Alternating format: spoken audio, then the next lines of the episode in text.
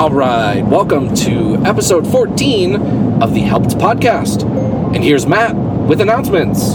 Uh, big announcement if you can't tell from the uh, audio quality here. We're in the car on the way to CES. That's right, Helped is going to Vegas. Of all the places, gosh, Vegas, why? David, are we there yet? Almost. I have to pee. Oh boy. Can we stop at the jerky place? That's it, I'm turning this car around. Yes.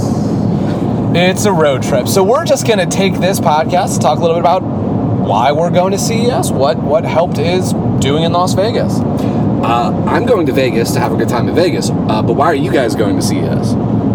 Uh, you guys just kidnapped me this morning, so I don't, I don't know what's Yeah, going that's on. True, that's true. It was pretty early.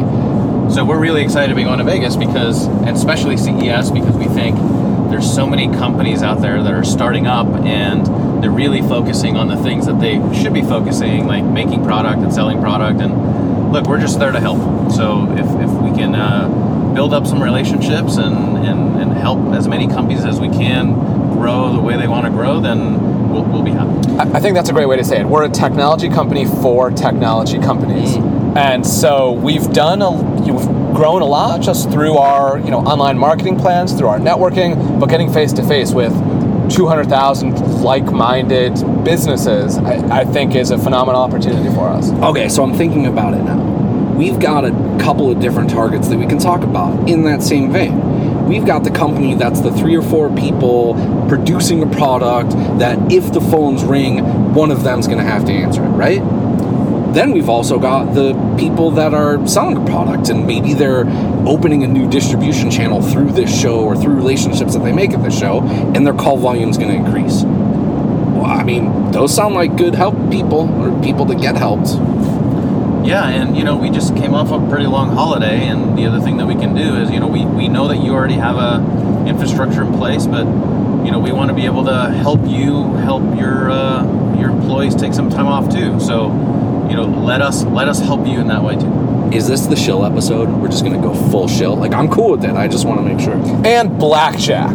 We're going to CES to play blackjack. All right. No, but you know the reality is that CES is a great opportunity for us to meet, yes, the exact sort of companies that helped can help. Mm-hmm. But I also think CES is just a cool place to be. There's lots of fun things there. So no, let's not make it the chill episode. Instead, let's just take a minute to talk about. Let's pretend we're not going trying to sell ourselves. right. What are we looking for? What fun things do we want to see separate from business while we're walking the floor at CES? you know, Luis just mentioned AR. I think AR is the a potential thing of the future, and I'd love to kind of get a baseline of where it is right now. Yeah, I think I think one of the, the neat things, at least for me, what I'm looking forward to is I uh, I love photography and uh, Canon and Sony and Nikon have uh, big booths there, and I'm just gonna take some time to geek out and go try out cameras. It's the best place to be able to do it. Sweet geek out. Yeah, I mean, come on, we can't kid ourselves. Like this is gonna be a, a geek show for geeks, and, and we're here for that. And I'm looking for a, a return to IoT. I was really into the IoT stuff a couple of years ago, and it, it just it wasn't there. Everything could be cobbled together. The geeks could geek out, kind of build their own systems.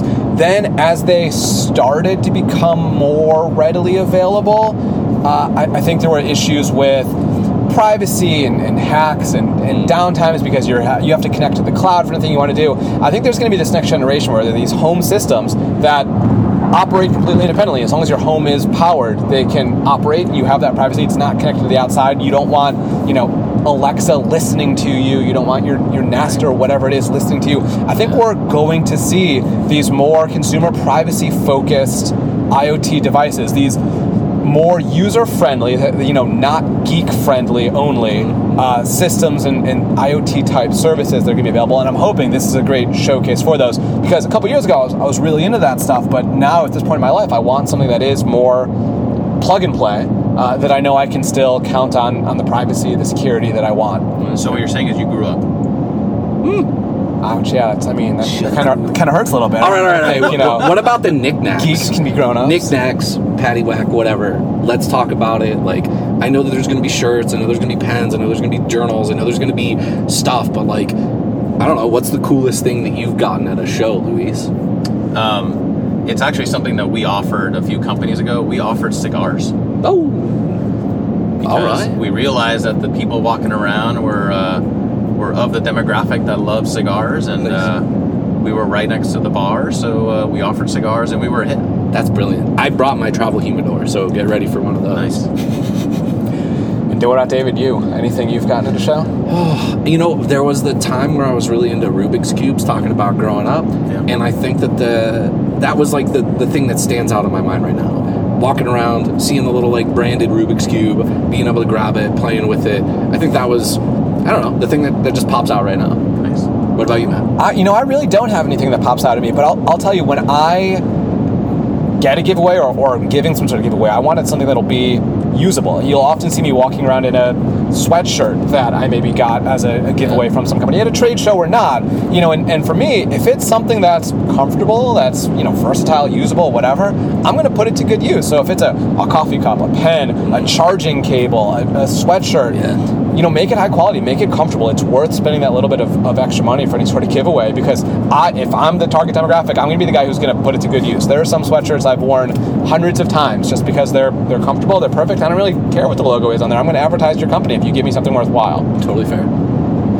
Yeah, to your point, I love things like that. I love backpacks. Ooh. People give away backpacks and drawstring backpacks. It's great because you know I can carry all the other swag that I'm picking up, um, and everybody sees what company gave it to me. I love that. And so I'll admit, when I packed, you know, I, I feel like it's been a while since I've uh, had to pack for a trip like this. I almost forgot how to pack. I brought a garment bag and then a suitcase that's 90% empty because I guess I could have just thrown my socks and underwear into the garment bag.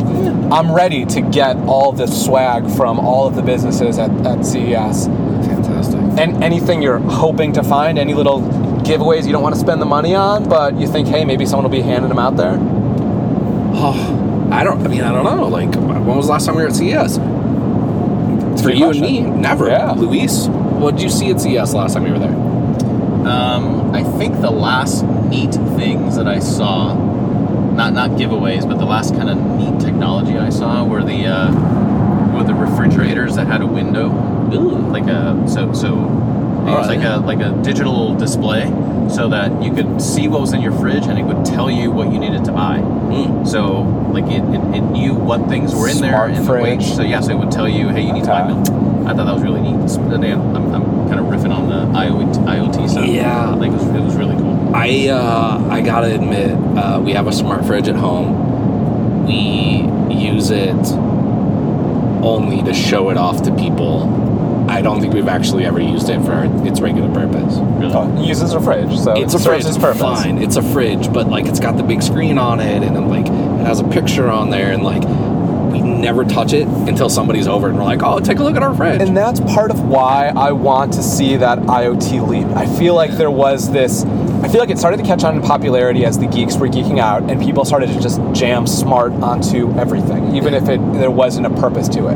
But I think now that it became ubiquitous enough that, that people understand you can make anything smart, people are really starting to put thought into what would actually be useful and not just a gimmick. So maybe your, your fridge is a gimmick, but maybe someone will actually figure out a fridge where you press a button on your phone and it pours the milk into your coffee maker mm-hmm. so that you can, you know, rather than needing to, to plug in your capture. I, I don't know. I, I haven't thought about it all that much, but I'm really curious to see what people have come up with. Are you talking about the scene in Back to the Future 3 when Doc is in the 1800s and he makes that like Rube Goldberg to make breakfast? exactly. Oh, I want that. So we've had IoT since the 1800s slash 1987, whenever Back to the Future 3 came out.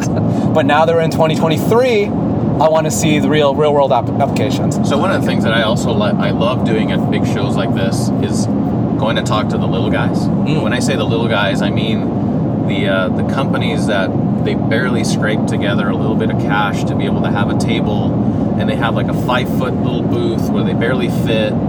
Um, and nobody goes to visit them because they're all the way in the back. And I love visiting these companies because I can't tell you how many times I've found really novel and amazing technologies Cool. because it's you know two or three people that have come up with something novel. They just don't have enough money to make it flashy. We're empowering those people. That's Sorry, right. shilling.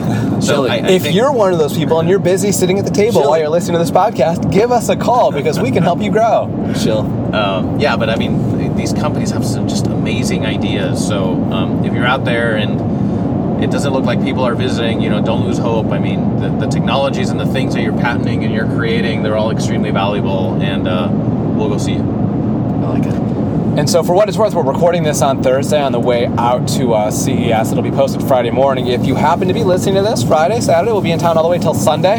Um, you can book some time. We'll get together face to face, whether it's at a bar, at a table, at the show. Uh, you know, just find us. Um, email, call. If you go on uh, LinkedIn, you can see there's some links to book time with us. Uh, anything you need to do, we are we are here to uh, to network. Until next time, vroom vroom.